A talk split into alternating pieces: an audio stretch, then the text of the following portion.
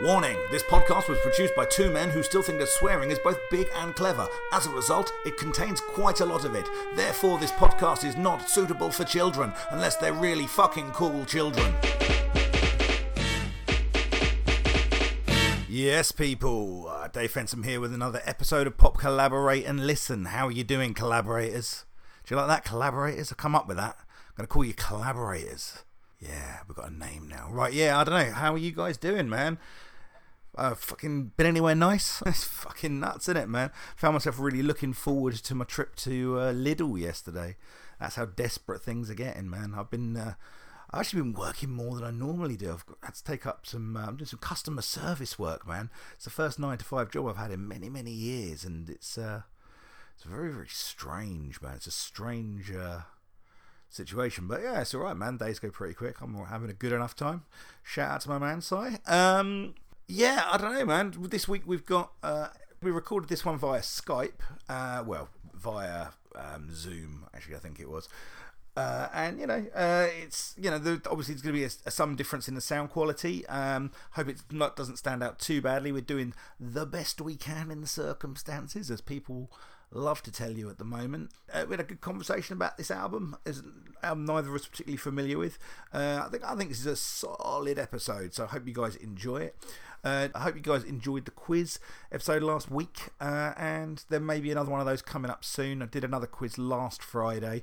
Uh, I think for the for ongoing future, it's quite likely there's going to be a quiz every Friday at eight o'clock, um, uh, unless life gets in the way so yeah, last the first one we did was on pop music. Uh, that was last week's podcast. Just did one on alternative music this Friday, just gone. We had a few technical issues, but you know, I think people, we you know, 18 teams completed the whole thing, so we had fun. I think. Uh, find us on PCL podcast Facebook Live. Might be moving it over to Twitch at some point. Still haven't decided. Just working out how it all goes. Anyway, I've been waffling for way too long now. Hope you guys enjoy this episode on Wish by The Cure.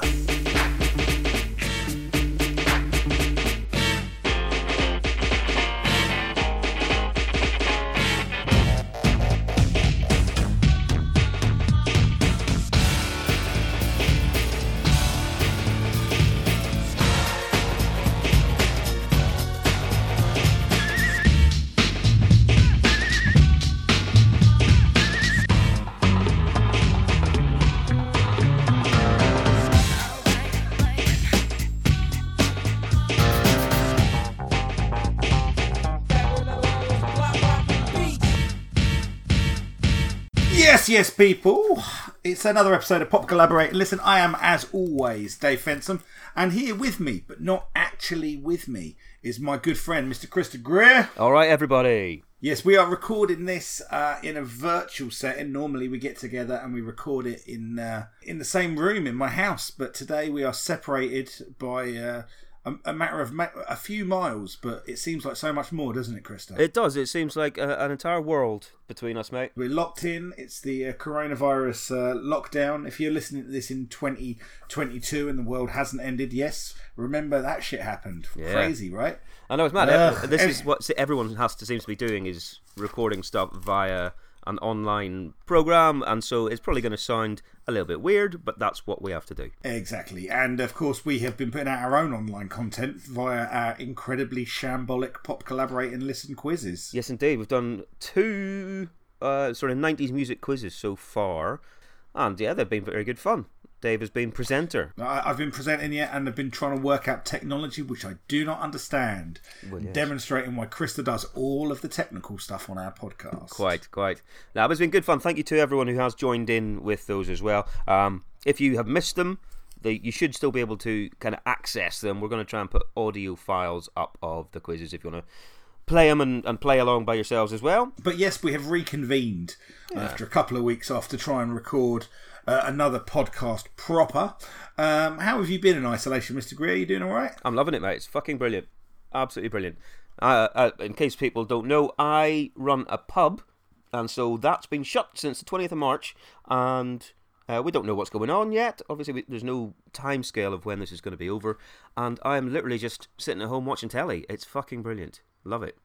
That's because you are what we would describe as financially solvent, Krista Greer. Yes, this is exactly true. I've got some savings. I'm fine. Well, I, uh, I, I, I took a big risk and ploughed all my savings into starting a new company this year, Krista. Good Um, man. How's that going for you? out- well, I've turns out I fall into a uh, in, into a massive hole where I get absolutely nothing. So I've Yeah. taken a minimum wage customer service job. Hooray! Yep. So I'm not sitting on my ass and watching telly. I'm helping people get their issues with a certain product in perspective. Right, yeah, true. And also, yeah, in terms of your financial year, we've just found out that the Edinburgh Festival's been cancelled. Uh, so that's Yeah, really fun. I had 54 paid gigs booked in Brighton Fringe, so Yeah. that fucks me worse. But fuck it, we got uh, you know, th- there's more important things as uh, health and And this podcast. yeah, this podcast. I've got I've got Waffles the dog asleep on my foot at the minute. He's sat under. He's actually sitting with me because you're not in the house. He always sits with Krista. Indeed. He can sense I'm close, I'm sure. He can. I think he can hear you. Good, good. Right, let's get into uh, this week. What's this week's album, Mr. Krista Greer? Right, this week we are talking about uh, The Cure's album, Wish, which was out in April of 1992 and went to number one for one week. So where were you? Where were you with the with the Cure? I think we've talked about this before. I think you were saying that your mum was a fan of the Cure. Exactly, were you not? but The Cure is one of the their album 17 Seconds, which was their kind of second album, but their first one that really got them noticed and gave them the Cure sound. That was one of the albums that I remember, even obviously vaguely, but uh, being in my house when I was growing up. So in like 1980, when I was five, that was being played a load in my house. So Yeah. I was aware of it then. I must admit, as the 80s went on, I didn't follow them you know, as a fan or anything like that. I was aware of the singles, Yeah. the ones that, you know, the Love Cats and Close to Me or whatever. Whenever they got to the top 20 and I would see him on top of the pops, I'd be like, oh yeah, that's pretty cool. But I didn't. I, did, I didn't stick with him, and, and I've never been a Cure fan, like in the some way that some people are.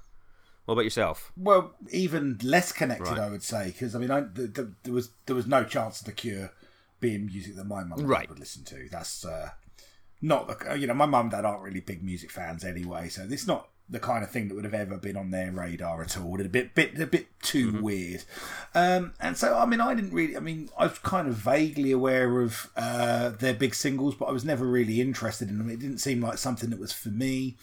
Uh, and then when I got to sixth form college, I think there was a bit of delineation between who the goths were, and there was a bit of like, oh, you know, maybe I didn't give it a chance Sure, or anything yeah. along those lines. So I was, you know, as the years have gone by, I've, you know, I've I've learned to appreciate the big Cure songs, uh, and I've I've always quite liked Robert Smith in an interview. Thought he was Okay, a bit sure. of a dude.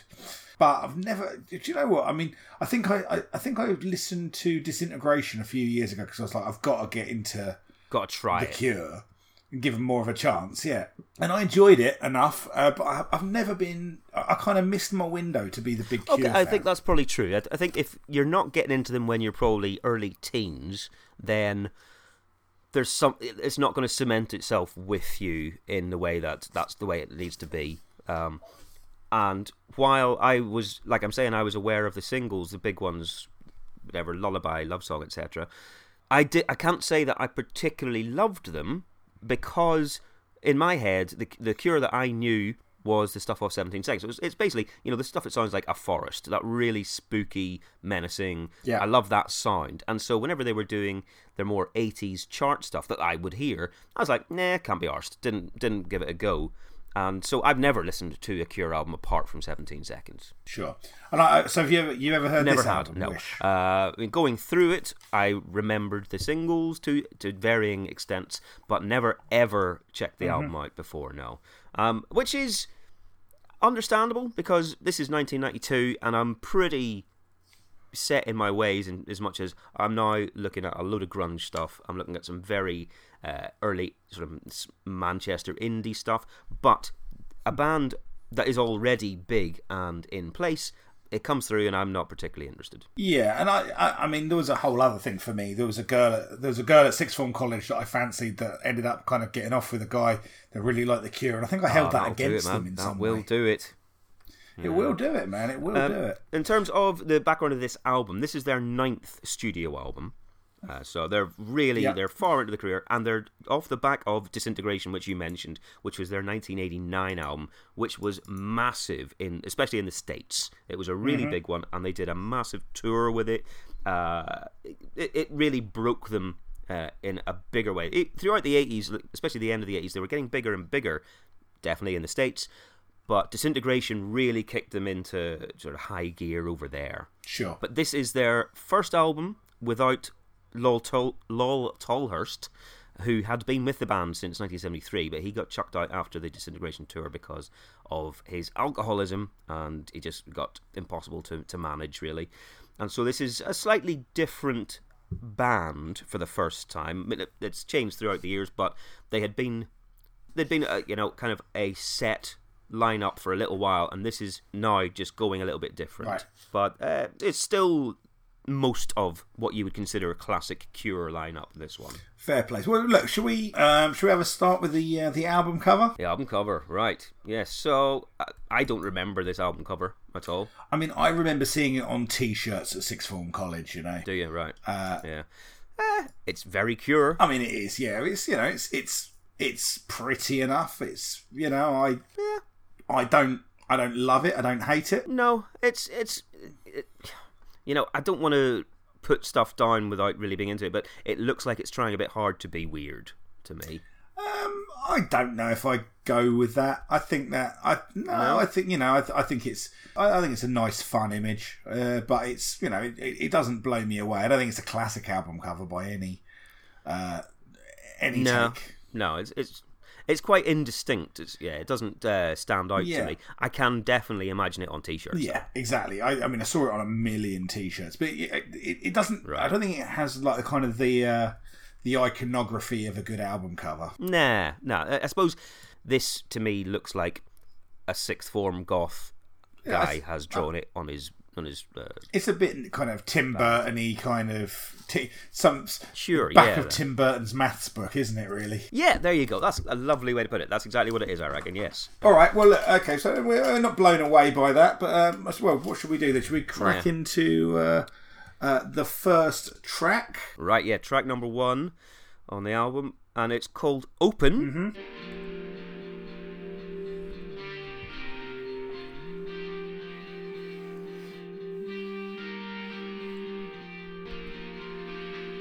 I mean, the first thing that I noticed in this is that they're opening with a nearly seven minute song, Yeah. which is uh, brave. Very brave, yeah. I think, you know, we've often got a criticism of an overly long song. Okay, Yeah. but we've got, you know, kind of got these kind of, I'm liking this so far, though. the kind of dissonant, kind of very post rocky kind of sound. That, Yeah, and, and yes, when this guitar comes in, this kind of more drony Yeah. guitar, I really like that sound. Yeah, I mean, look, this is musically completely up my alley, you know, that, that kind of very, very dissonant oh, really? guitar, these kind of big kind of crashes going on, that wall of noise thing that comes through, right? Yeah.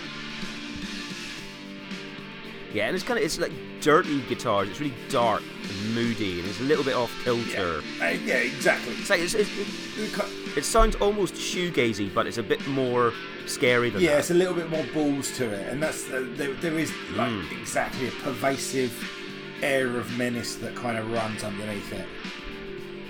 Yeah. Now, yeah. No, this is. Oh, and there you go. There's Robert what- Smith. what's your where are you on Robert Smith's voice? I understand completely that he. I, it's always going to be. Oh fucking hell, that's Robert Smith. But for some reason, I really like it at sometimes, but sometimes it does jar with me. I don't understand why uh, it's both ways because it's the same thing in every fucking Well, it's song. it, it's not though. There's there's there's certain affectations and certain things. I, I I agree with that completely. I understand completely where you're coming from. There are some times that Robert Smith's voice jars me. This song is not one of them. I think it sounds really fucking. no, I think this this works really well. Um, I mean, you know, there's some quality teenage poetry lyrics in this. Well, there's throughout this album, there's some lyrics I'm like, oh, this maybe shouldn't have been For the in. most part, I'll let him off though. For the most part, I will. Yes. Um, Obviously, you know, this is. I I wouldn't describe this as a pop song. It's a seven-minute kind of uh, Hmm. wall and noisy kind of, you know, kind of angsty. Uh, I mean, it, you know, basically Yeah. the song is it's about him being the goth at the party, really, isn't it? It's about pe- you know, it feels kind of like industry parties, and people want to introduce him to people. Oh yeah, you need to know this guy, and he's just there going, "I fucking hate all you people. Who are you? Get your hands off me." yeah, exactly. It is. It's. It. Imagine this is a lot to do with the the massive tour they did from 89 1991 with the disintegration tour where he was having just to schmooze a lot and again a lot of american record company people and do meet and greets with the fans. But you're absolutely right. This is the sound of someone who's just fed the fuck up Yeah. with this nonsense. Mm-hmm.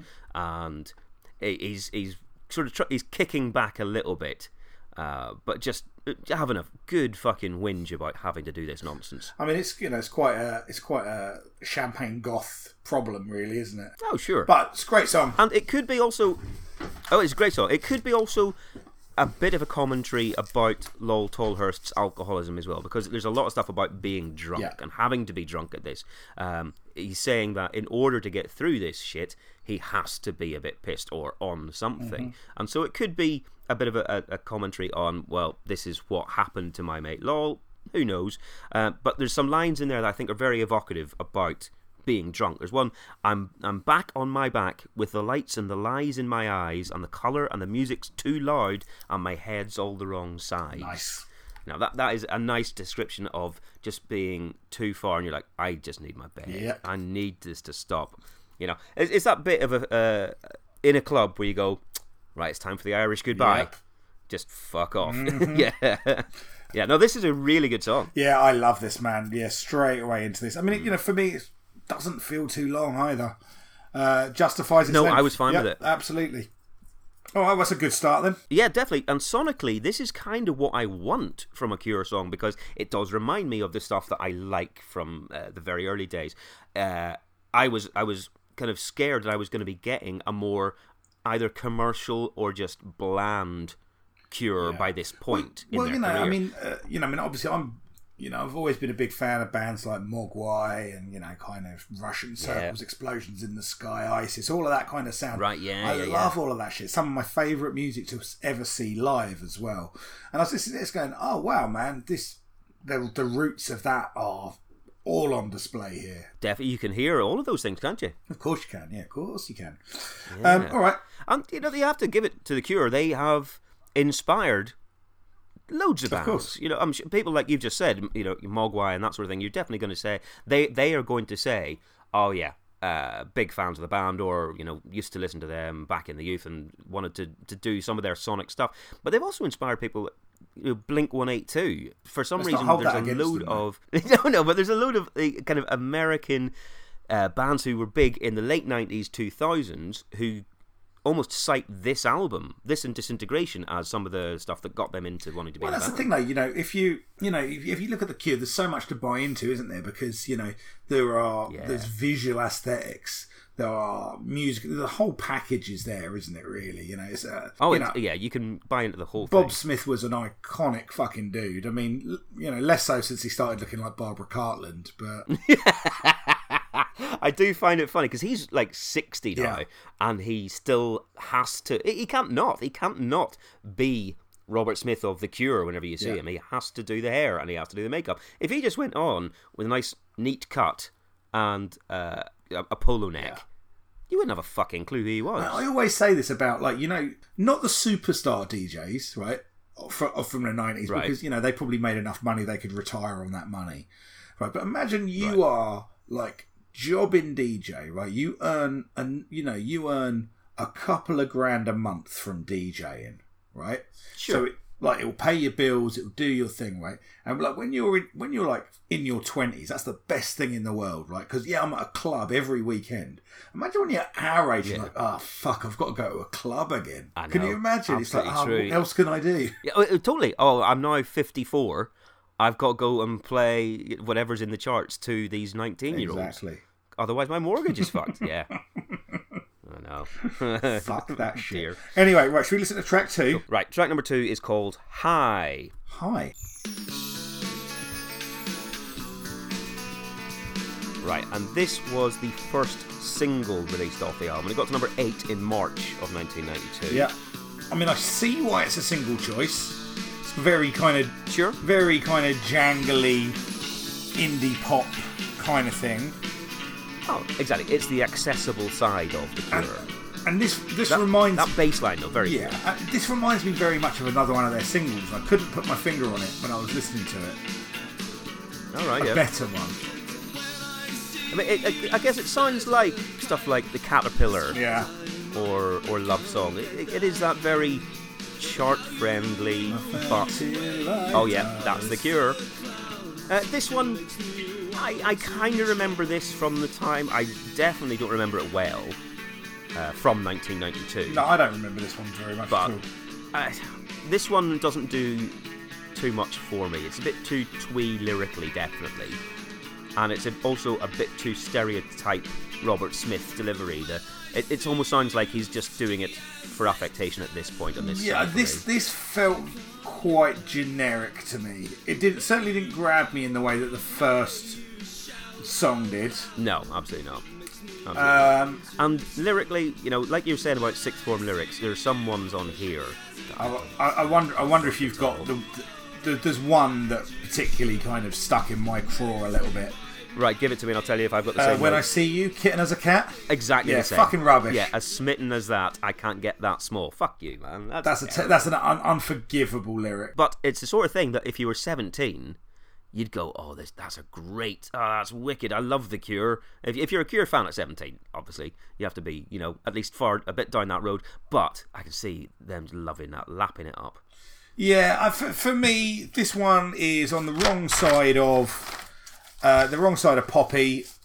Just doesn't really do a huge amount for me. I don't hate it. I'm, I, I'm, I suspect as an album track, I could grow to be perfectly fine with this. I agree with that, and I must admit, you know, because we've uh, had a couple of weeks break, I've listened to this album more than most of the ones that we Yeah, do. me too. I've listened to this uh, quite a lot of times, and when this one comes on, I'm like, yeah, this is all right. It's, musically, it's okay, but it's absolute wallpaper. Realistically, I'm not ever going to go, oh yeah, fucking high. That's a great tune. I, I understand why it's a single, but I think it's one of the lesser tracks on this record. yes, I, I would be totally fine with you know not hearing this one again.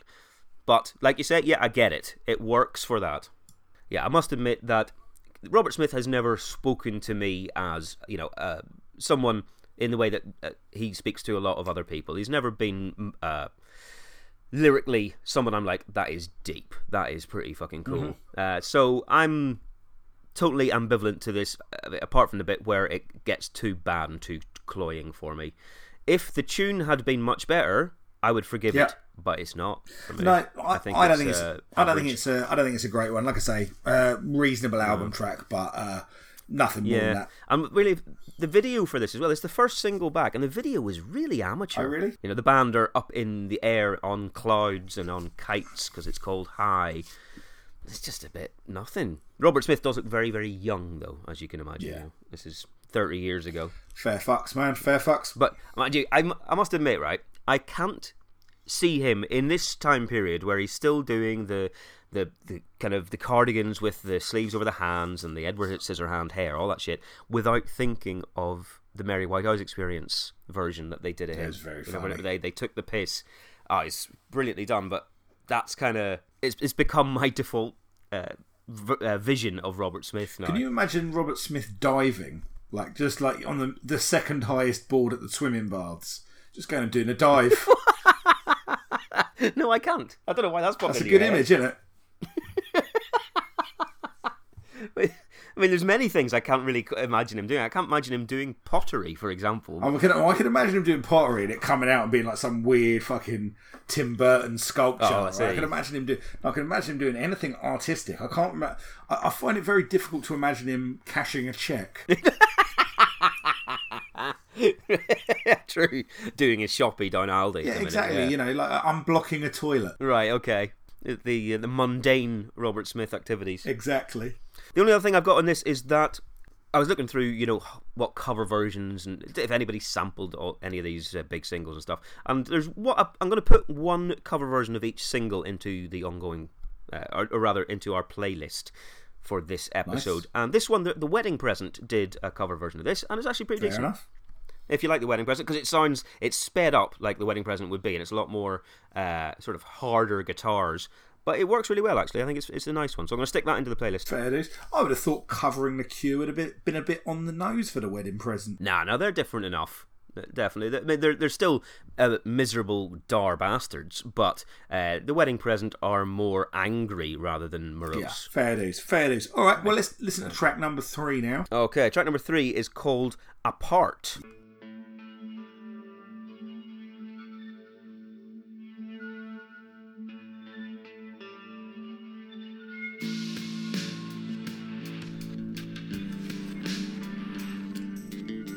So you know we've got some drama here, haven't we? We've got this synth coming do. in, and that's kind of just washed all over me like a nice fucking warm wave. I absolutely Sure. love that as it goes in. Yeah, it's, it's a very somber beginning. This bass riff is wicked though. You get these mournful kind of keyboards uh, strains that come in here. Yeah. I'm such a fucking goth. I absolutely love this.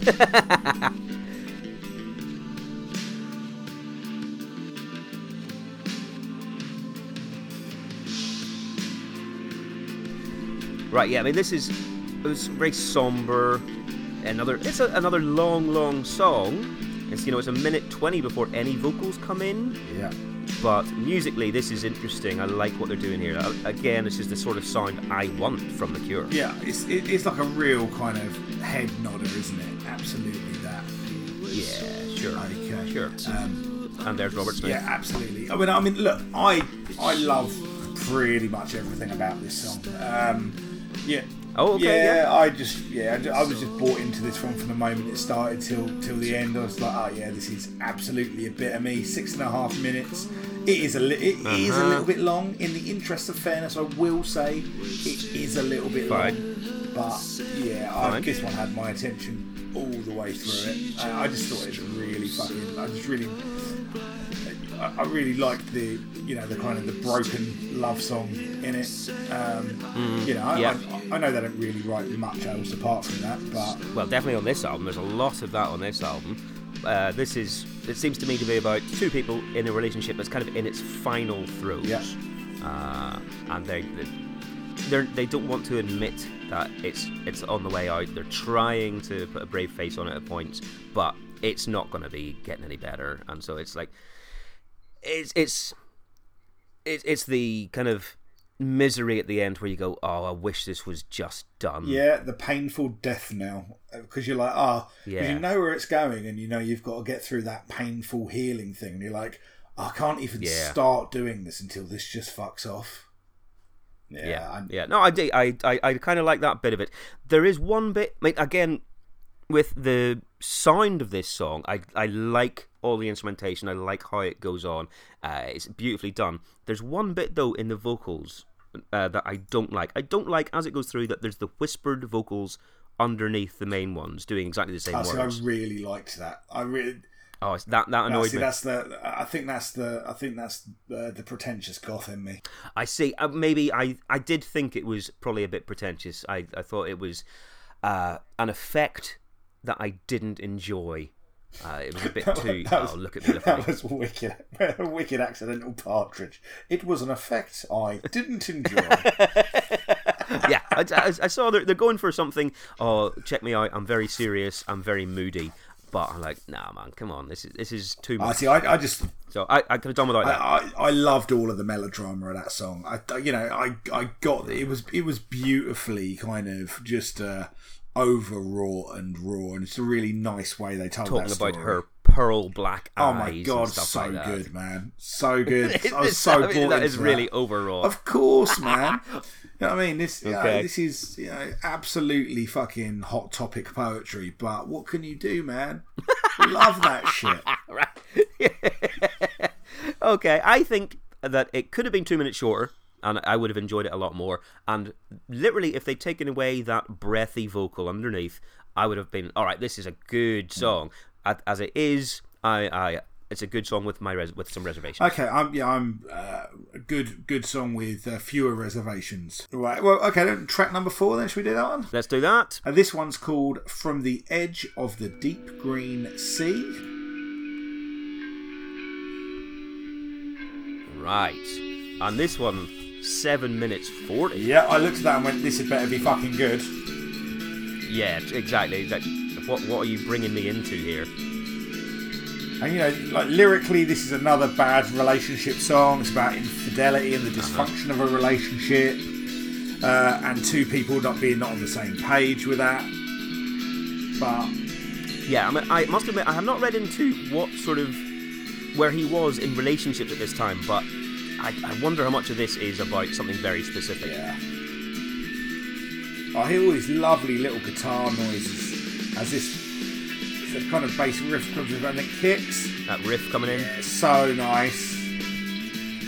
Way, and that shuffling drums. Yeah. I think that, I mean, I didn't know much about him, but I think this guy's a really nice player. The way he plays, really nice beats throughout this record. This guy has been drumming with them. He's called Boris, and he's been drumming with them since 1984 at this point. And what he does seem to do, he doesn't necessarily just keep that sort of 4-4 beat. He does a lot of fills and plays on different parts of the kit for effect and, Yeah. and atmosphere. It works really well. And I mean, Robert Smith, full on Robert Smith mode again. Uh, it's a very kind of, I, I describe that impassioned but broken kind of vocal. Oh yeah, exactly. There's a real desperation at times, but it's it's a man who doesn't know what to do. Oh man, I mean, I really, really, really, really love this song. Uh, Really, I yeah. This is so far. Would you say this your song. favourite? Yeah, absolutely. This is terrific. This is terrific. Um, I'd say this sound as well. There was loads of the kind of the early '90s indie bands were trying to do this sort of Yeah. sound, and for the Cure just to come back and but there you go. Here's seven minutes of this. That's impressive. That's I reckon. amazing, man. Just they're on top of their game at this one. And then later on, it kicks in about five minutes in. It kicks up a gear when more guitars come in. The guitar solo comes in. That, Uh, they really well. do those fucking big, kind of echoey, dissonant guitars better than nearly anyone else, don't they? Really cool. when it starts kind of coming in those little electronic touches, I think that that's about the time as it kicks back in heavier as well. Uh, It's just Sure, yeah. Everything is in service of this big fucking emotional journey. You know, uh, that's what I found with this and other songs on here. It just. Uh, you know, even if I wasn't really 100% connecting with what it was about or even reading the lyrics, it was just like, oh, this is making Yeah. me feel euphorically sad. I absolutely get what you're saying as well. It is. Um, I want it to make me feel horrendously miserable. That's what I'm after at this point. And the, the the whole tone and the sound of these songs, when it works, it's brilliant at that. fucking tortuous. Yeah, no, definitely, it's terrific. I similarly, I've never been. Uh, much about lyrics on this one, I didn't pay too much attention apart from going through and having a Yeah. look, going, all right, this is another breakup one, or this is a, another one about uh, parties you don't want to be at, whatever. But even if you took the lyrics away from this, I think you would get the feel of it anyway. As an instrumental, this would still work. Hundred percent agree with that. Hundred.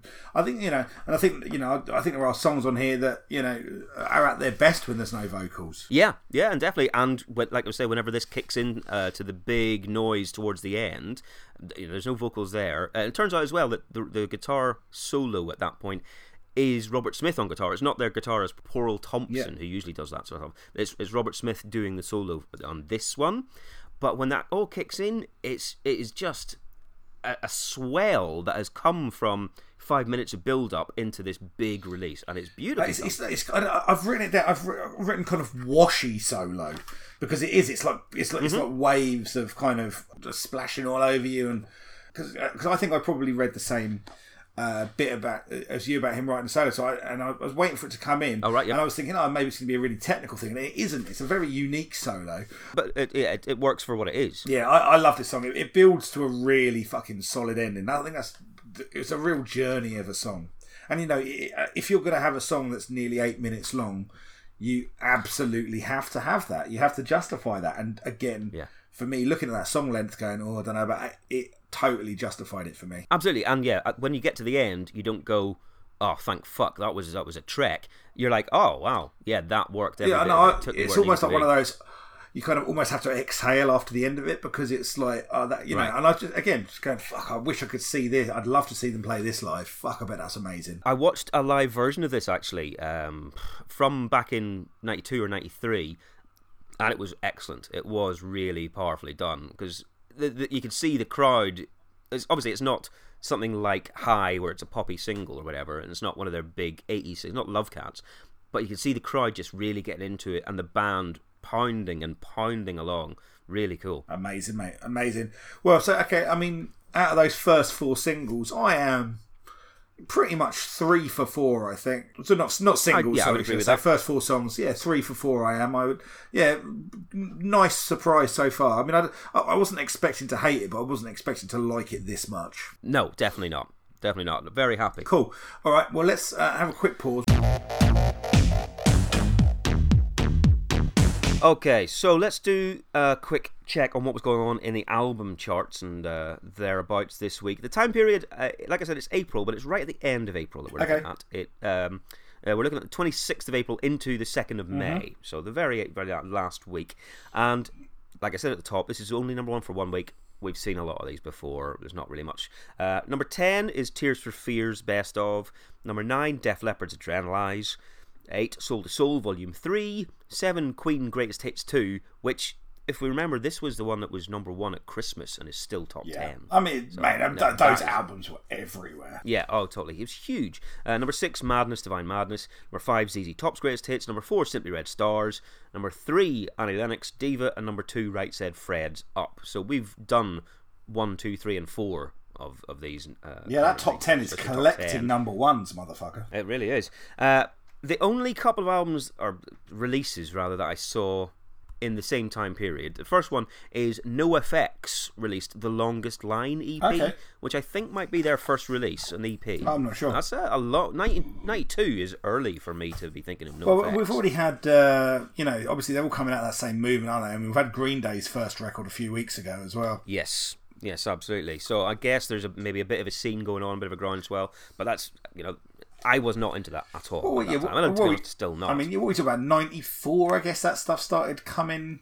Was it 94, 90? Yeah, 94, 95 for like the Offspring and Green Day. yeah, Dookie? well, and Green Day's Dookie and that oh, was that 93? Dookie was 93, wasn't it? I'm not sure. I, I haven't. I thought it was 94. I, I will. I, I will have a look at my phone device. Cool, but yeah, I- I guess this is the very, very beginnings of those bands, like what I would call that '90s ska punk sort of scene starting off. Sure. And it was never my thing. Never my thing anyway. I, I mean, I think NoFX are what like are a great live band, and that of all of those bands, uh, they're one of the ones I like the best. Fair enough. 94, first of, first Um, of February 1994 was uh, was uh, No four. Dookie. Okay, so we're we're a couple of years out from when it got mainstream, I suppose, would, would be what we were saying. But uh, start starting off. Uh, but the only other album that I saw released the or was in the charts this week at number twenty four is L7's Bricks Are Heavy, which is brilliant. Mm. Such a good record. Absolutely Such a good record. I, I played one of their tracks over our Facebook Live last night, and there was some comments about it. Yeah, no, it's great. It's one of those ones as well that does bring you right back to, you know, that time period because it's not one of the ones that you you hear all the time like Nirvana or Pearl Jam that they're still played on whatever radio stations. Whenever you, I hear L7, something off this album especially, you're like, oh fucking hell, yeah, that brings me back to being 17. I mean, I loved I loved L7. You know, I thought they were Mm. you know really transgressive and fun. You know, there was obviously the whole fucking her throwing a tampon at someone at Reading. Indeed. Um, was it Reading? And there was the whole kind of uh, t- dropping her trousers on the word. Yeah, all of those All things. of that. They were brilliant for headlines. Yeah, absolutely, absolutely. Yeah, you know, and they had some fucking great songs. I mean, like Yeah. Bricks bricks are heavy is loaded with great songs. That- That's the thing, you know, it's what it's like ten tracks, so it doesn't uh, go on too much, and they're all just really good riff-heavy rock songs. Really cool. Yeah, man. Wargasm. Uh, what's the fucking I invented a skinhead name? Scrap. That one. It's brilliant. Yeah, yep. Lived in my friend's garage. Monster, I loved. Obviously, the, the Yeah, big Monster singles. shit list. Shit list is fantastic, yeah. And uh, yeah, that's before you ever get even get to you know uh, Everglade or Pretend We're Dead, the big songs. It's really good And album. Pretend We're Dead's fucking great. Yeah, amazing at record. Re- if if you were listening to this podcast. Uh, and you're a little bit younger, and you've accidentally listened to this podcast. Yeah, sorry about as if- yeah, yeah.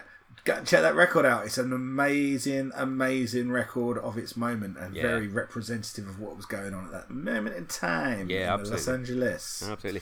But there you go. That's all I have for albums released this week in, in April 1992. Fair enough, man. Fair enough. But you know, we've got a nice long Cure album to talk about. So let's dive back in with track number five, which is called. Uh, is called Wendy Time. That's a not a good name for a song. Wendy Time is weird. Uh, sounds, sounds like it's, you want you want to go to a, a particular American fast food restaurant. quite. Yes, maybe maybe that's what they're aiming for. They're a bit of product placement. I swear to God, I would sell my soul for a fast food burger at this point. Oh Jesus Christ! Yeah. McDonald's has been closed for two weeks. Mate, I didn't realise because again, you know, this is the, this lockdown, and we're into week two of complete lockdown, and I've been out of the house, you know, twice because I don't want to, and I've got enough stuff in the house. I didn't realise that loads of the fucking takeaways were shut. This is bullshit. oh yeah, Bullshit. most of them are shut. I knew the fast food ones were. But yeah, no, I fucking tried to. I thought I'll treat myself to uh, a Chinese takeaway. I thought I'll, I'll order online. I'll get a delivery. Nope, nothing around me. No, Bullshit, mate. Bullshit. Anyway, right? Yes. you don't. You don't. You don't. You'd only been. You'd only got like chips and gravy or something from the Chinese. Exactly, I bet, you, I bet you're the kind of cunt that orders chips from a Chinese takeaway. Oh, that is that, that's even you know below me. I have never done that. But now you put the idea in my head. Yeah, exactly. Yeah. Uh, what's what's on the English menu, please? oh, omelette, you say? yeah, exactly. Steak. well done, steak. Right. Okay, so. So, yeah, track five, uh, Wendy yeah. time. Yes, indeed. Right, let's have a listen. Well, you know, Hmm. we left this we left this record on from the edge of the deep green sea, Yes. and this just sounds like a totally different band, isn't It, it? I've, I've got the exact same note. It doesn't sound like anything else so far at all.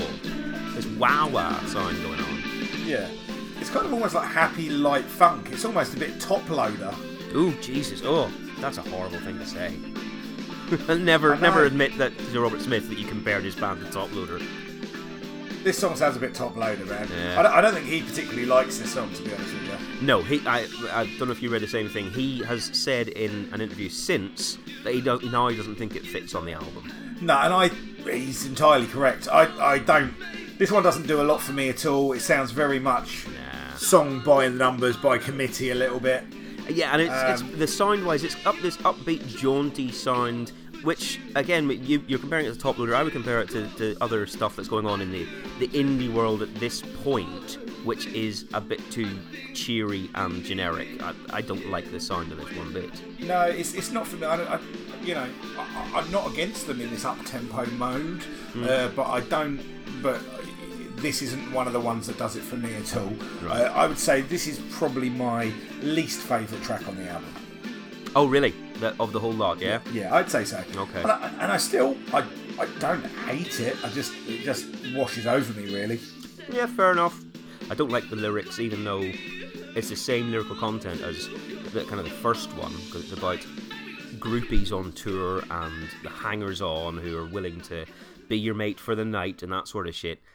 But it, and Robert Smith turning them all down, going, "Leave me alone. I don't want this." But Yeah. I, I, I don't give a shit because the song's too uh, annoying. Yes, I agree with you completely. Well, let's not dilly or dally with this song. Let's move on to the next one called Doing the Unstuck. It's a perfect day for letting go. And suddenly we're into Billy Bragg territory. Yeah. Another different sound again.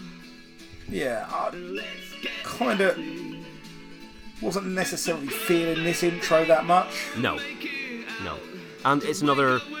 It sounds it's a forced happiness song about. Uh, fucking let's get happy. Don't do this at all. Let's get happy. No, this annoys the piss out of me. This song. Yeah, I, I don't much like this. No, and again, I can't take Robert Smith seriously when he's telling me to be happy. Robert fucking No. Smith. It's like, it's, it's like fucking uh, Colonel Gaddafi telling you to be a good citizen. Yeah, yeah, exactly. That, that riff's nice though. That's all right. I, No, that's nice. I'm, I like I'm not it. getting anything from this. Um, the lyrics on this as well, like fucking. That picked guitar's nice. It's a perfect day for kiss and swell, rip zipping, button popping, kiss and well. There's loads of stuff can make you yell. Let's get happy. That's awful. No, no, it's not good. It's not a good thing. I mean, I, I can't even actually remember the lyric too well on this one. Was there like a? Is there a twist to it? Is there a barb at the end No, of it? or no, he is literally is. this? He's just saying, "Come on, everyone, let's be happy." What? Well, you know, all right. Him and Jive Bunny. Yeah, and I guess uh, if you're going to say those things, you're going to have a tune a bit like this, a bit more upbeat and silly and frivolous. But it doesn't sound happy. It doesn't sound like Right Said Fred whenever they were having a great time. Um, it's, it almost sounds like he's taking the piss. He's, he's got this Yeah. slightly more upbeat, but still a little bit maudlin song going, Let's Get Happy. And I don't think he's saying it ironically. He, but it sounds like he should be because he's Robert Smith. Okay, well let's. It, it brings me back to whenever uh, the Mary Whitehouse Experience did their sketches, they had uh, their version of Robert Smith singing songs like "I'm a Little Teapot" and "The Laughing Policeman," but in the Cure style, and that's what this reminds me of again. Yeah, I'm, I'm with you. I'm not a, a fan of this one. I, I do remember was listening to this album and going, ah, yeah, ah, this, mm, uh, is it gone now? Right? Yeah. Well, I suppose we're halfway through the album, and having had such a strong start, these last two songs have been a real drop off for me. Yeah, I mean, I was, I was three for four, and now I'm three for six. Yeah, well, precisely. Yeah. But the next song, Right. you Yep. probably all know. Next one is Friday I'm in Love. Yeah. You ha- everyone knows this one. Everyone knows. This is this is one of their biggest ever singles. Absolutely. Uh, huge around the world single. It was the second single released off this album. Uh, it got to number six in the UK, Yeah. And it is. I'd say this is probably their biggest song. If you had to name a Cure song, it's, for me, it's either this or Love Cats in terms of Yeah. their most well known. Yeah, I agree. Um, and you look, I know this song's got its uh, critics. Yeah. Some people don't like it. Some people don't like it. I think this is a perfectly crafted pop song. Oh, really? Yeah. I think. I think. This is, yeah. This is. This is for me everything that this podcast is about. It's a fucking great song with a pop sensibility. It's well written. All the bits sit in part. I, yeah, I, I, I love this song. I, I, I don't have too much to say about it. Other than I think I just think all the parts fit together really well, and it Okay. comes up with this great final product. I I cannot argue with the, the, the perfectly crafted pop song bit. You're absolutely right, and this is catchy as all hell. And there's a reason it's their biggest song, and it's the reason that it's the one that gets played in the indie clubs to this day, and all of that thing. But I don't particularly like it. Uh, it I think it's a bit cloyingly simpering. It's trying a bit too hard for some way to be this kooky love song, and it annoys me. I think I think you need to put your cynical hat on the dresser, Mr. Krista Greer. I think that this is a really lovely, simple song. It's about a feeling of a moment. It's like going, uh, do you know what? All of this shit is fucking dragging me down, but it's about that fucking moment where you're like, oh, fuck it, this is fine. And, and I, I think, you know, I think there's more cynicism in, you know, all these other things, everything that happens with all these other days, he's saying, life's shit, but actually, right now, this is fucking alright. Yeah. I, I, I, I think it, I think it's a darker fucking song than you're giving it credit for. I think it's just about that thing of like, Oh, no, I in don't the darkness, you see, you see it, you see a glimmer of light, and you're like, yes, this is it. I fucking, I love this song. This is where I'm at, and I love that about it. I love, I love the the feel of that lyric juxtaposed against the tone of the song. I think this is a brilliant song, man. I really do. Re- Oh god, right. See, if I never heard this again, I'd be fine with that. No, I love this song. I, I, I don't. I, I, I don't think this. It's Hmm. a song that whenever it comes on, I'm happy that it's on. Oh right, no, I would, I would always, given the choice, skip this if it came on on a playlist, or uh, it, if if it came on the radio, I would tune it out or switch over. And m maybe, I mean, some some of that is probably because I DJed indie clubs for a long time and had to play an awful lot of it, and it was the one that people wanted. But it's not all that. It's definitely not all that. I do. This song does annoy me. I think it's too on the nose twee, and I have the issue the same way I did with that fucking Right Said Fred song, where he just listed the de- the months. That this is again the, the conceit he's come up with. I think is uh, trite and uh, uh, Next thing silly. you'll be telling me you don't like Seven Days by uh, Craig Like- David. well, get strap yourself in, motherfucker. I, I, think you've taken. a- I think that's a weird exception that you've taken to I- that particular format. Oh, You've well, got like, a real problem with date-based songs. It's fucking stupid. it's like if I did a song, okay, I'm going to call this colours, and then I just went red, yellow, blue, purple, black. That's a fucking stupid conceit for a song. Uh, it's one of the biggest songs of all time, mate. I, I believe you've never heard "I Can Sing a Rainbow." Oh, okay, well, there you go. There, Uh, there, that's a fucking stupid song. There you go, mate. Yeah. Uh, Wheels on the bus. How do you feel about that? Bullshit. Uh, Give me some metaphysics, motherfucker. derivative. no points. No, sir. Happy birthday, you say? No points. Uh, uh, even right, I think Robert Smith is in two minds about this one himself because there's, there's been two quotes I found. One time he says it's one of his favorite Cure singles ever. He's, he he loves it and he thinks it is, like you say, a perfectly crafted pop song. But he's also quoted as saying, uh, and I quote here: "This poppy ode to seeing your girl on Fridays was for people who aren't actually fans of the Cure." He th- Yeah, he I thinks mean- it's an outlier for their sound and isn't necessary. It's not what the Cure are about. But I think that he, because I, I read some of that stuff, I've read, read some more of this stuff in concert. I think really what he's getting at there, or certainly what I took from it, Mm. was that it was that kind of Kurt Cobain thing. It's like, Yeah. okay, this is the door I've opened so you other people can come in my world, and I would rather you people weren't all here. However, it's kind of a bit of a n- you know, necessary A poison chalice. evil. Yeah. Yeah. exactly that. You know, uh, you know, uh, you know, that's and that, that's the thing, isn't it? It's, it's being as big as you can to have the absolute freedom to do whatever you want, but Yeah. having to do it for people that aren't part of your tribe. You know, Well, indeed, and I imagine whenever they play live, I suspect every bone of his body goes, "Oh, I wish I didn't have to play Friday I'm in Love." It's like I wish I didn't have to play the hit. I don't know because I would imagine that by this point of their career. People that you know, it's it's not like the the standard mainstream. Probably a lot of the people that he didn't like liking them have fallen by the wayside. Or hmm. the other side, which is everyone has got so old that those tribal borders matter far far less because that's a very youth focused thing. That's a very that's something you kind of have to tr- that kind of tribalism is something you have to grow out of to a degree, isn't it? Yeah, yeah. Well, I, I, I don't know. I've not I mean, been I- to a, a Cure I've- gig, so I don't know what the, the kind of the makeup is of it these days. But I don't know. I suspect there's a lot of fans that would kick off if they didn't hear this on a night out at the Cure. Oh yeah, I think I think you're absolutely right. I'd, I'd want to hear it. I, I think he likes this song. I think he's he's got uh, Well, he's wrong. a soft spot for it. No, he's he's absolutely not, mate. You're a cynical old man. I don't know what's happened to you. Uh, Who hurt you? life. Um, this one, uh, the cover version I found of this one is, and actually I, I quite enjoy it because for some reason Natalie Imbruglia doing this on a banjo works for me. How? What? yeah, I mean, literally, Natalie and Imbruglia doing nearly anything on a banjo would work for me. well, quite. um, doing anything. yeah, yeah, but that's the uh, the cover version of this that I'm going to stick into the playlist. Okay, Yeah, it's nice, fair enough, mate. I look forward to hearing it. lovely. Um, all right, so the next track is called Trust. Uh huh. Okay, so we've got these keys here. Yes, indeed. Back to a more kind of serious sound on the album. Mm-hmm. Leaving behind the poppiness of the last couple of tunes. Now, this, you know, if, if you told me that this was a Mogwai song, I would, Oh, fucking hell. actually. question it. Yeah, that does sound like them. yeah, hundred percent. Yeah. I mean, especially, it's, it's Oh. like a five and a half minute song, and it's like two and a half minutes before any vocals come in as well.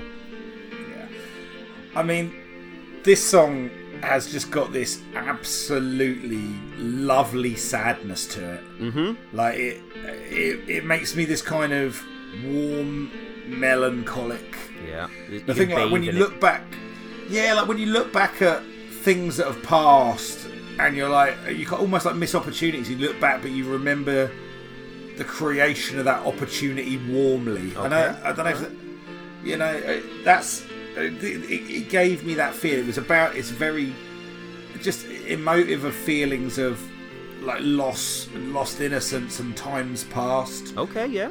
Nice. Uh, that's how that's how it made me feel. Um, and there's no vocal in this until like nearly three minutes in. Yeah, absolutely. We're, we're, we're, we're now like a minute and a half ish into it, and we're still a minute away from any actual lyrics. yeah.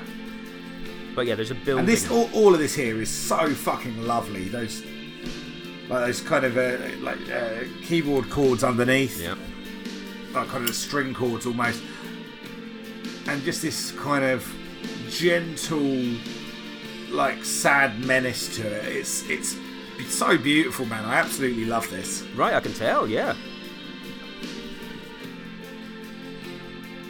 I've not even put the, the Mogwai thing in there, but as soon as you said it, I can hear Yeah. it now.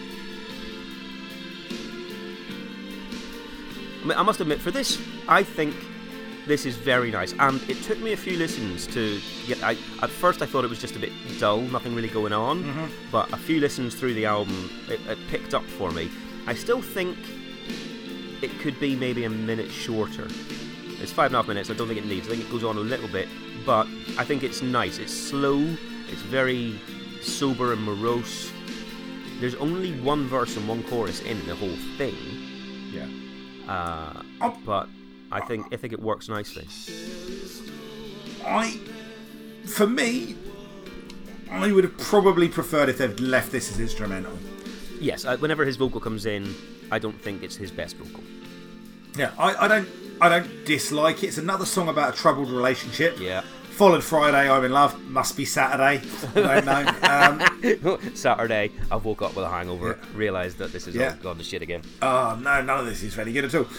I don't mind it, but uh, yeah, I, I just think it, it just doesn't match the the, the instrumental. And the thing for me, because the instrumental was so evocative of something fairly specific, having a vocal which is on a different theme is almost a little bit of a jar for me. Right, Which okay. is a very selfish reaction, obviously, and sure, not a, a valid piece of music criticism, but it, it's just a personal experience, you know? Right, okay, but that makes sense to me, and I get what you're saying. But yeah, okay. In terms of this song, I think it's I think it's nice. I don't think it's as powerful as like the the first third of the album when it when we had those really big epic ones. Hmm. But I think it's nice. It, it kind of is a bit more of a you know inferior version of those ones for me. See, yeah, for me, I think what something that we haven't talked about, and maybe we'll talk about it more at the end, is I think a great deal of thought has been given to the ebb and flow of the sequencing of this album. Okay, yeah, yeah, you know, and I, I, I think it's no, I think it's no um, coincidence that this song, with this kind of like really kind of in depth, kind of dour introspection, comes directly on the heels of the kind of the big poppy the middle hit of yeah. the record. Right. You know, Friday until I'm in love into this is deliberately a little bit contrarian, and it's also just a really nice kind of. All right, so you're the band that does this, and you do this. It's Okay, yeah. great, man. I, I, I yeah, I, I, I really, really, really particularly took to this song. Okay. Well, from from knowing how much of a Mogwai fan you are, I Yeah. can see why that would be. I, I think this is perfectly fine, but I don't uh, get it as as hard as you do on this one. Fair enough. Well, look, that that is that is track eight. Yes, well, so that's two thirds of the album done. Two thirds, right? Okay, so well, it's, maybe it's time for us to dig into the singles. Let's have a look at the singles. Right, nice one.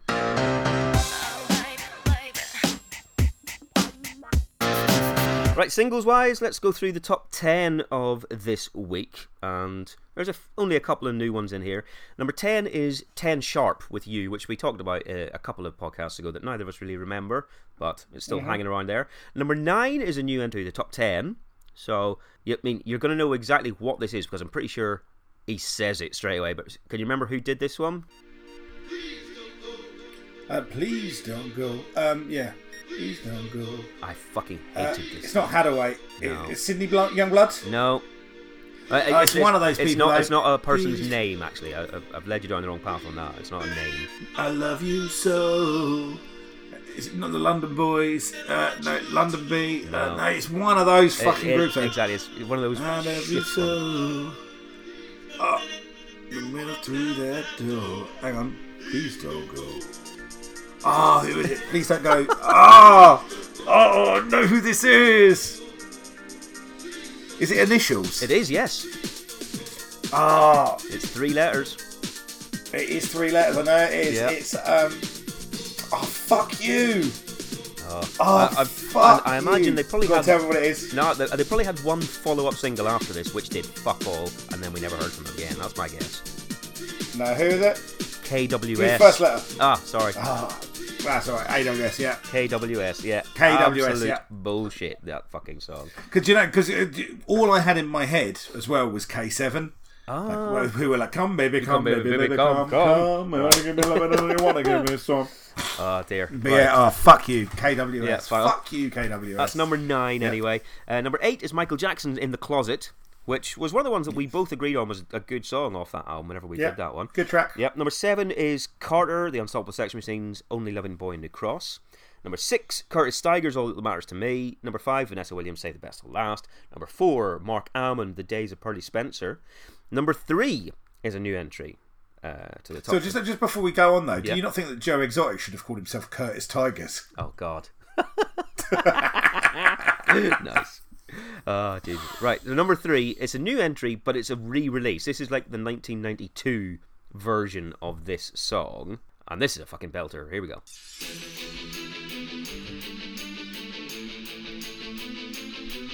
Sisters of Mercy. Yes, absolutely. Yes, Sisters of Mercy, is. Temple of Love. Temple of Love. Temple of Love, 1992. Love, love. This was probably the first time I'd ever heard Sisters. Actually, no. Lucretia, My Reflection was on one of the the Now albums at the late 80s. Uh, Yeah. But th- this was uh, the first time I'd heard Temple of Love. I guess I don't remember it from the first release. This 1992 re-release was the one, and it's a great, great song. I must admit, I wasn't particularly into it at the time. I think I bought the 12-inch of it, but I wasn't such a, big fan or anything like that. But it is, uh, you can't deny it's a great song. Look, man, there was the only thing that was between me and mega gothdom at sixth form college was the right group of friends. Oh, right, I see. And that bloke who snogged a, a girl you like. Yeah, yeah, exactly. Honestly, man, if I think when I got to to sixth form, right, Yeah. if that grunge thing hadn't been happening and alternative music hadn't happened, I could have quite. I mean, I, you know, on my first day at sixth form college, I had a fucking long black raincoat. Do you know what I mean? Okay, yes, true.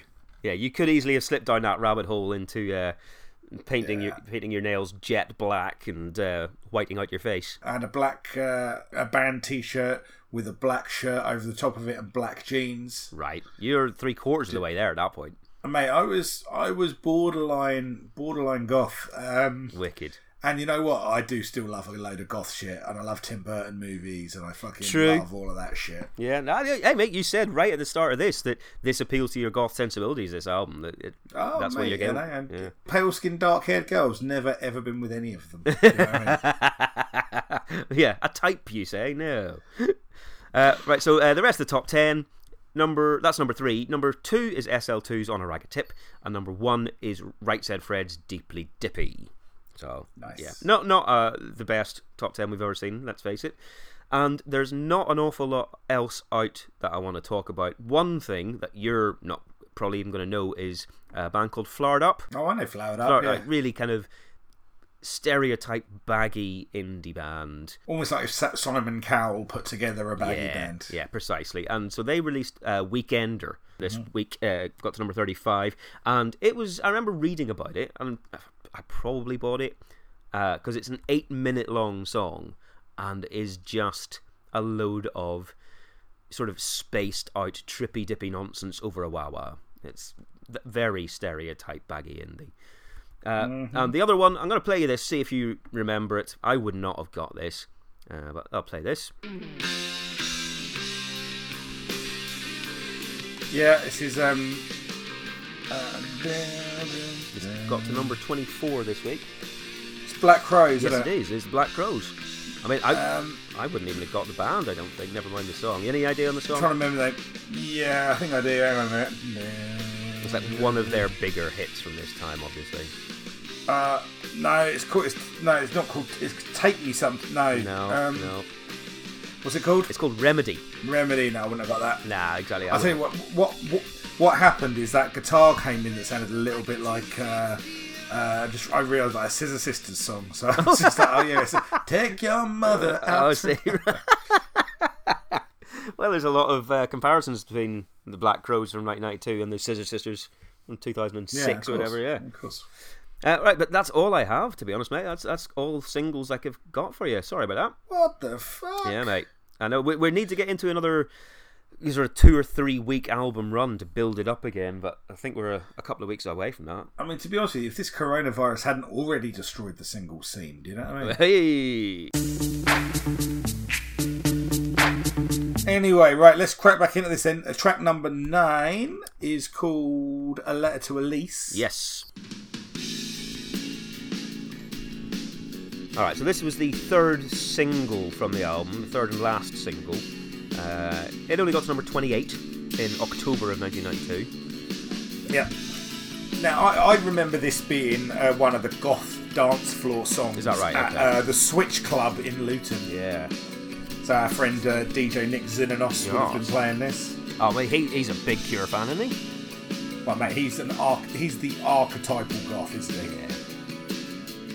I must admit, I don't remember this single.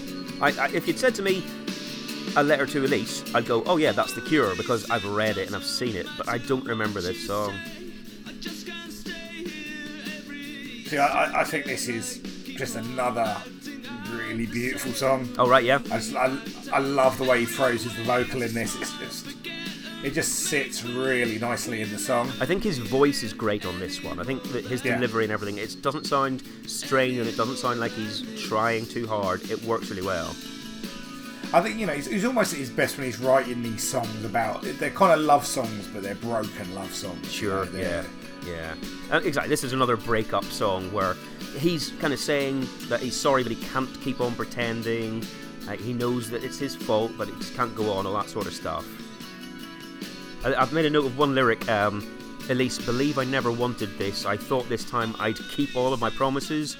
I thought you were the girl I'd always dreamed about, but I let the dream go, and the promises broke, and make believe ran out. It's Yep. yeah, that's a, that's a nice way of putting a relationship. You, when you got all these dreams and ideals at the very start, and you think mm-hmm. this is going to be brilliant, this is fucking amazing, and everything is wonderful.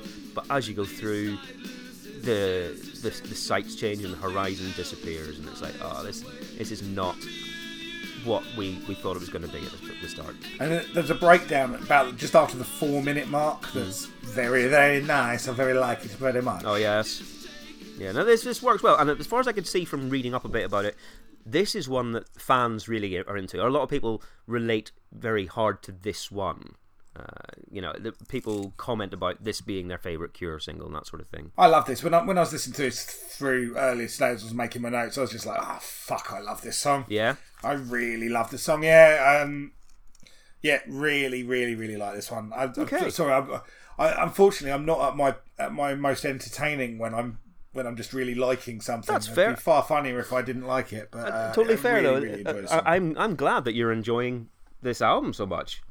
I think this is a, a good song. I I don't think it's one of my favorites on the album. It's a very different feel to the ones that are my favorites because the ones they're the more angry or menacing stuff. I can't tell you what my favourite song on this album is because I I haven't listened to it enough yet, Right. and I think my favourites are going to change quite a bit as I listen to it more. And there's probably whatever mood you're in because there's there's ones for various moods, and if, especially if you like Yeah. Friday I'm in Love, if you're happy, then bam, there you go. If you're not in the best uh, mood, then one of the more angry ones at the start, presumably that would be your favorite at that point. Yeah, I just I just think there's a lot for all of them to give, but I I really do like this one. This is certainly this is certainly a contender for me. All right, cool. And this is one uh, that Blink 182 covered in an MTV tribute show, and they do it quite well. I can absolutely see that being one of the songs that they could. Yeah. That, well, that being the only song that they could pull off. now I don't hate Blink eight Blink one eighty two. No. Oh, Fucking Travis Barker is a fucking demon incredible of a drummer. drummer. monster. Yeah, and I I really like a lot of their tunes, and I think one of the ones I do like most is "I Miss You," which almost sounds a bit like a Cure Oh, song. I mean, that's obvious. Yeah, that is their. Uh, I mean, clunky lyrics aside, but uh, yeah, I, I that's my favourite Blink One Eighty. Yeah, that's a good tune.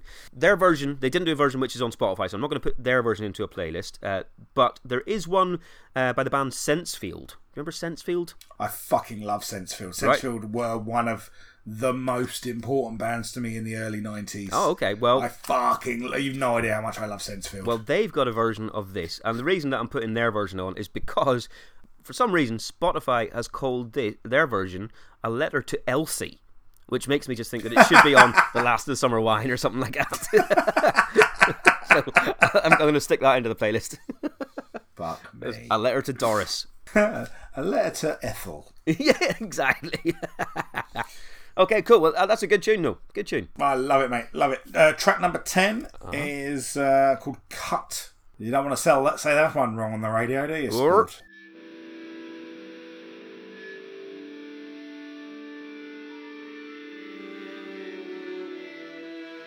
Another near six-minute song on this one. Yeah. It's a very funereal start, isn't it? It is, yeah, absolutely dirgy. Mm-hmm. Bang. But then, yeah, comes in. big drums coming through soon. Bang, bang, bang. Yeah, much more pacey. Now, this sounds very grungy. Oh, okay.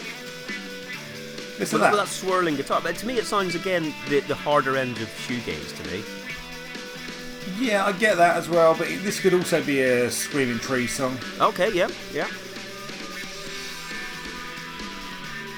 And uh, the in- that riff. oh, it's nice. It is nice. And thi- this, uh, you, because this is much more kind of upbeat and uh, pacey territory again, and he's more in his kind of shouty mood.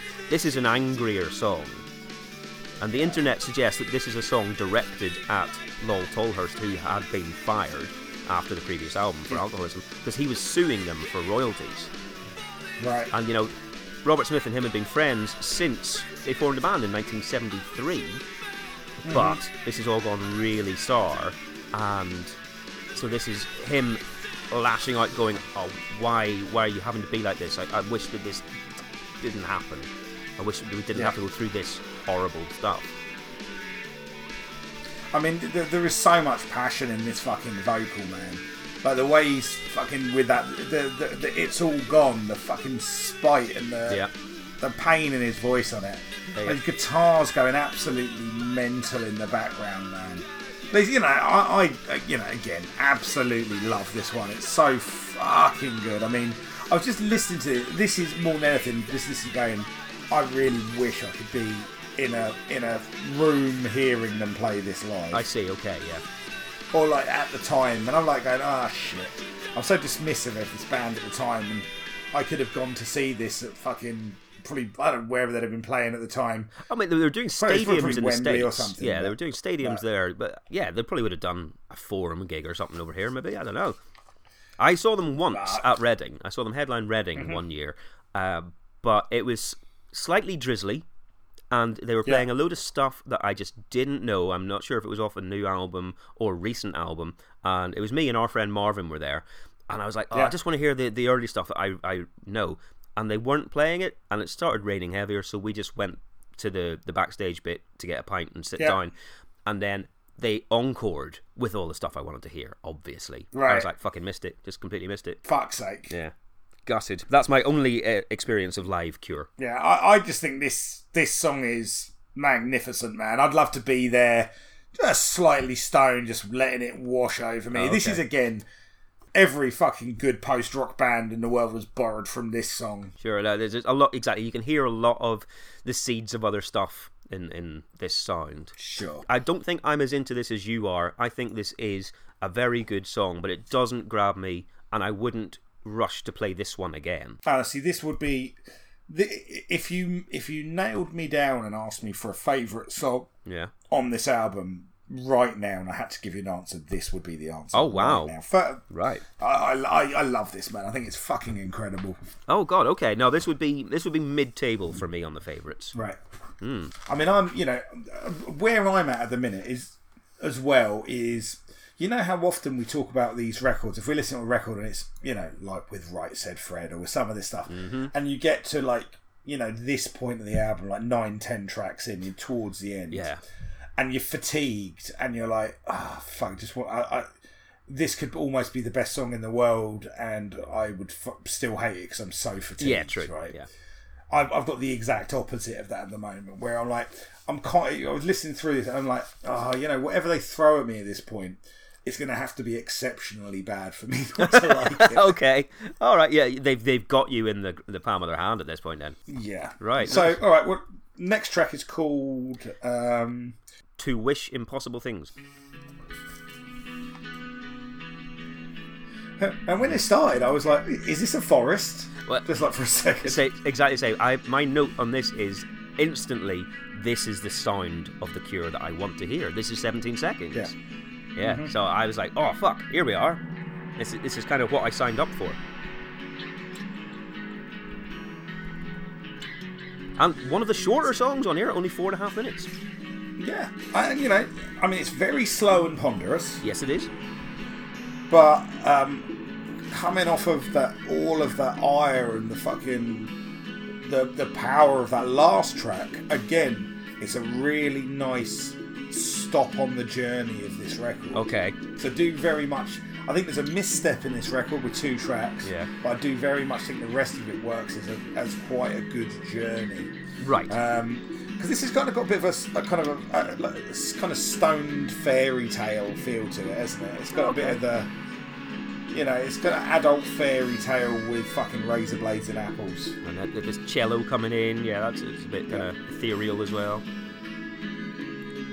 Yeah, I don't know. I mean, like I said, the, the sound, I was like instantly, oh, okay, cool. But by the end of the song, I was like, actually, that was a bit dull. I, I, I think there's a wasted I- opportunity. I, think it, you're right. I think it's a little bit, uh, it's a little bit, like I say, ponderous and slow.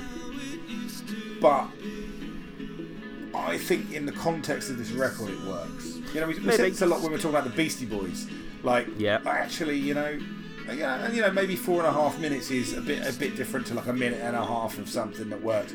But for me, this works in the context of the album really well. Okay, fair enough. I, I like the sentiment behind it. I like the lyrics in it. Um, it's, it's about kind of longing for your, your youth and when everything was vibrant and exciting and the, the feelings you had back in those days. You, you, you know you can't get that feeling back. I like the Yeah. melancholy thought process of that, and I like the imagery that, that it conjures to me. But I just don't think that the the tune lives up to that. It doesn't. Uh, there is no central tune to this that makes me go, "Oh, that also makes me feel that way." It just washes over me. The music.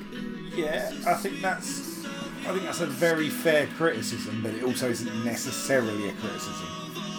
Um, well, it, put put it this way: for me, I wouldn't go back to this song at all. Um, the thing is, with this album on the whole, with the exception of Friday, I'm in love. I'm not sure I'd go back to much of it on its own.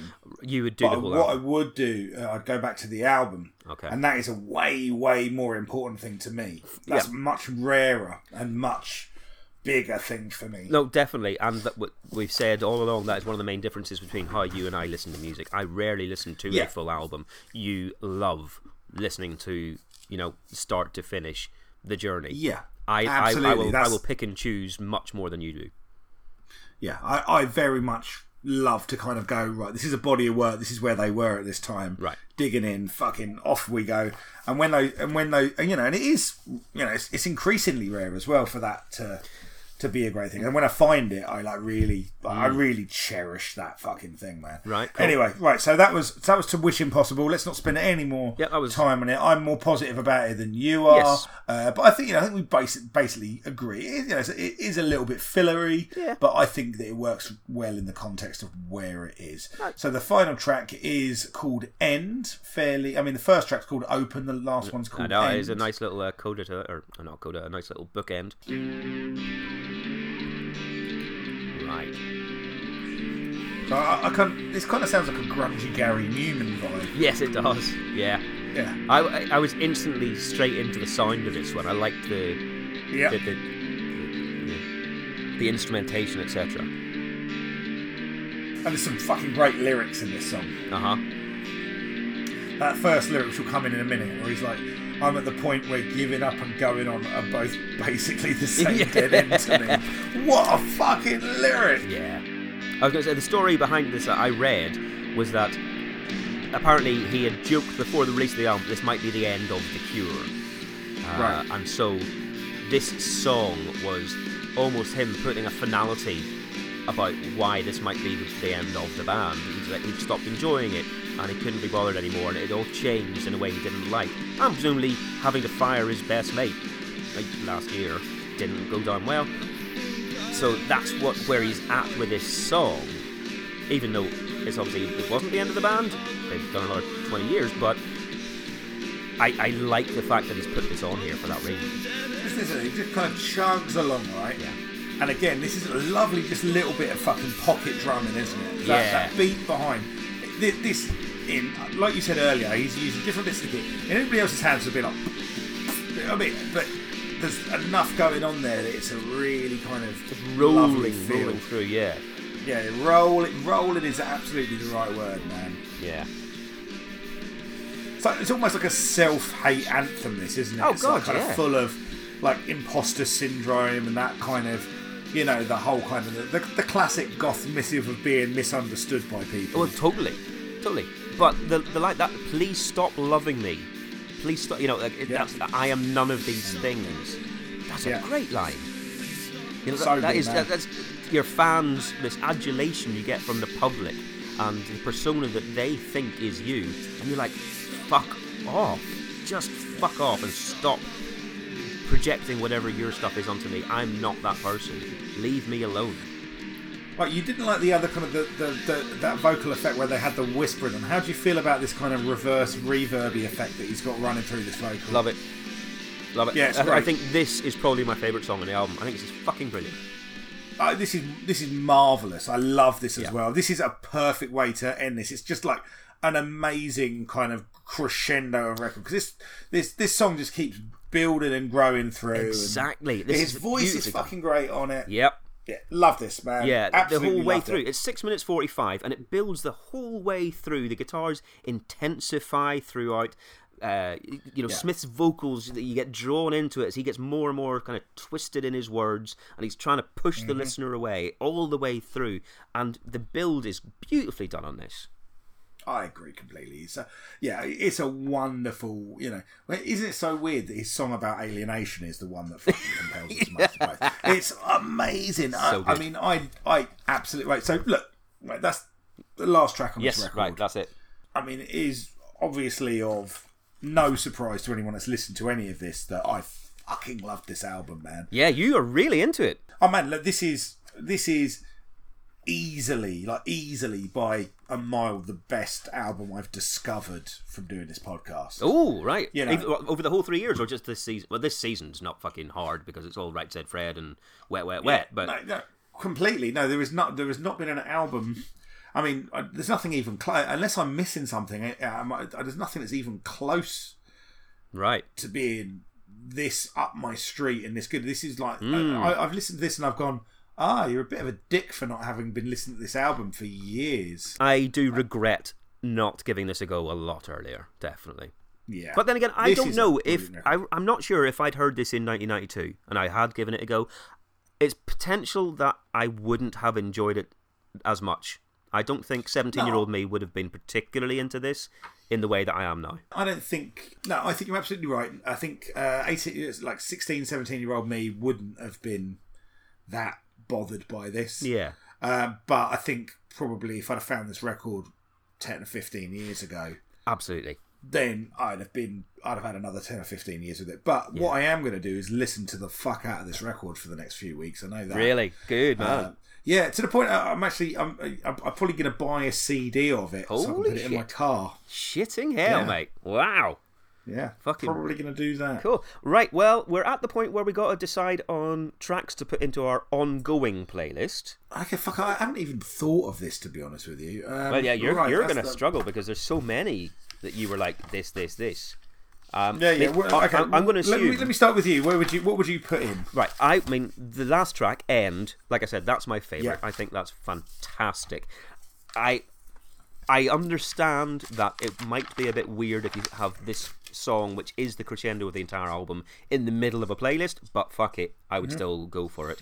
But I would Mm-hmm. Also advocate for the first track, Open, and I would Mm-hmm. advocate for uh, track four, From the Edge of the Deep Green Sea. Uh, yeah, I mean, I'm hundred percent on from the edge of the deep green, green sea. Okay, yep. I also obviously really like Open. I, I won't. I would probably edge Letter to Elise over it. Over Open. Um, Yeah, and I, obviously I would really, really argue for cut as well. Um, Right. But uh, so look, we've got. I mean, the way I'm going, we've got. We've got one really. uh, Do you know what, man? I, I don't. I don't care. Put any three tracks from this album that aren't. I, honestly, I don't give a shit. I, I, I just love it. I, I love this record. Nice, okay. Um, yeah. Put, put, put. Honestly, let's go with those, the, the three that you love. But I would say to anyone that listens to this that doesn't know this record, go and have a listen to it. I, I would definitely. I would, yeah, if you have enjoyed any of uh, what you have heard on this, obviously you're going to hear you know minute and a half snippets of all of the songs. If you enjoy them, a lot of them are seven minutes long, so there's a lot more to to get stuck into. So I would definitely recommend people giving this a go if they've liked any of what they've heard. Skip over the fucking happy it, ones. man. Skip over that. Let's get happy song. Don't worry about that one. But Yeah, I mean, maybe that's what you're into. Maybe you're into happiness, and if so, why are you listening to this? yeah, true. Um, Two grumpy yeah, old men exactly. talking about the cure. Exactly. Anyway, look, guys, thank you for joining us. I've had a fucking blast Yeah. here in my office.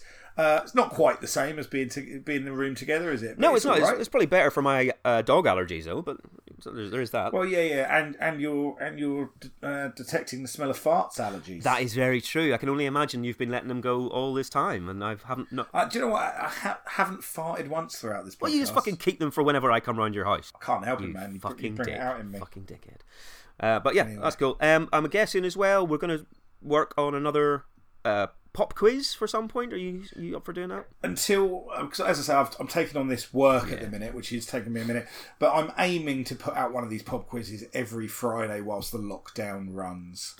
basically keep an eye on the Facebook page and you'll Yeah. hope you'll get some updates on when the next pop quiz will be and you can join in with that one. And uh, we don't know when we're going to be back exactly with the next proper episode. We'll try and do it, you know, for next week, but you know, shit gets in the way. But the next one we're going to be doing is Carter the Unstoppable Sex Machine. Oh yeah, I don't think I'm free. Well, I am so looking forward to how much you're not going to enjoy that album. you never know. I might I might surprise you. I might Uh, you really might like it. and, and that yeah, mate. You surprise me with Jesus Jones. Maybe you're going to surprise me with Carter. We'll we'll find out next time. but you got to remember, you remember that I liked Jesus Jones at the time, whilst I absolutely fucking hated Carter. So anyway, Cool. right. Maybe I've chilled on it though. I don't know.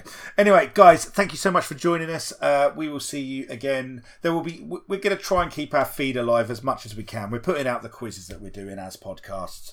Uh, feel free to ignore them if that's not your thing. But anyway, take care of yourself uh, and stay safe out there, people. Look after each other. Don't cough on anyone, and um, don't turn to cannibalism or incest Yet. yet. See you later. Bye. Thank you for checking out this episode of Pop Collaborate and Listen. It was produced and edited by us, for which we can only apologise. We are on Twitter at PCL Podcast, on Instagram also at PCL Podcast, and Facebook.com slash PCL Podcast. All of these, plus links to our various Spotify playlists, etc., are on our website, which is PCLpodcast.com. Please feel free to get in contact via any of the social media or on PCLmusicpodcast at gmail.com.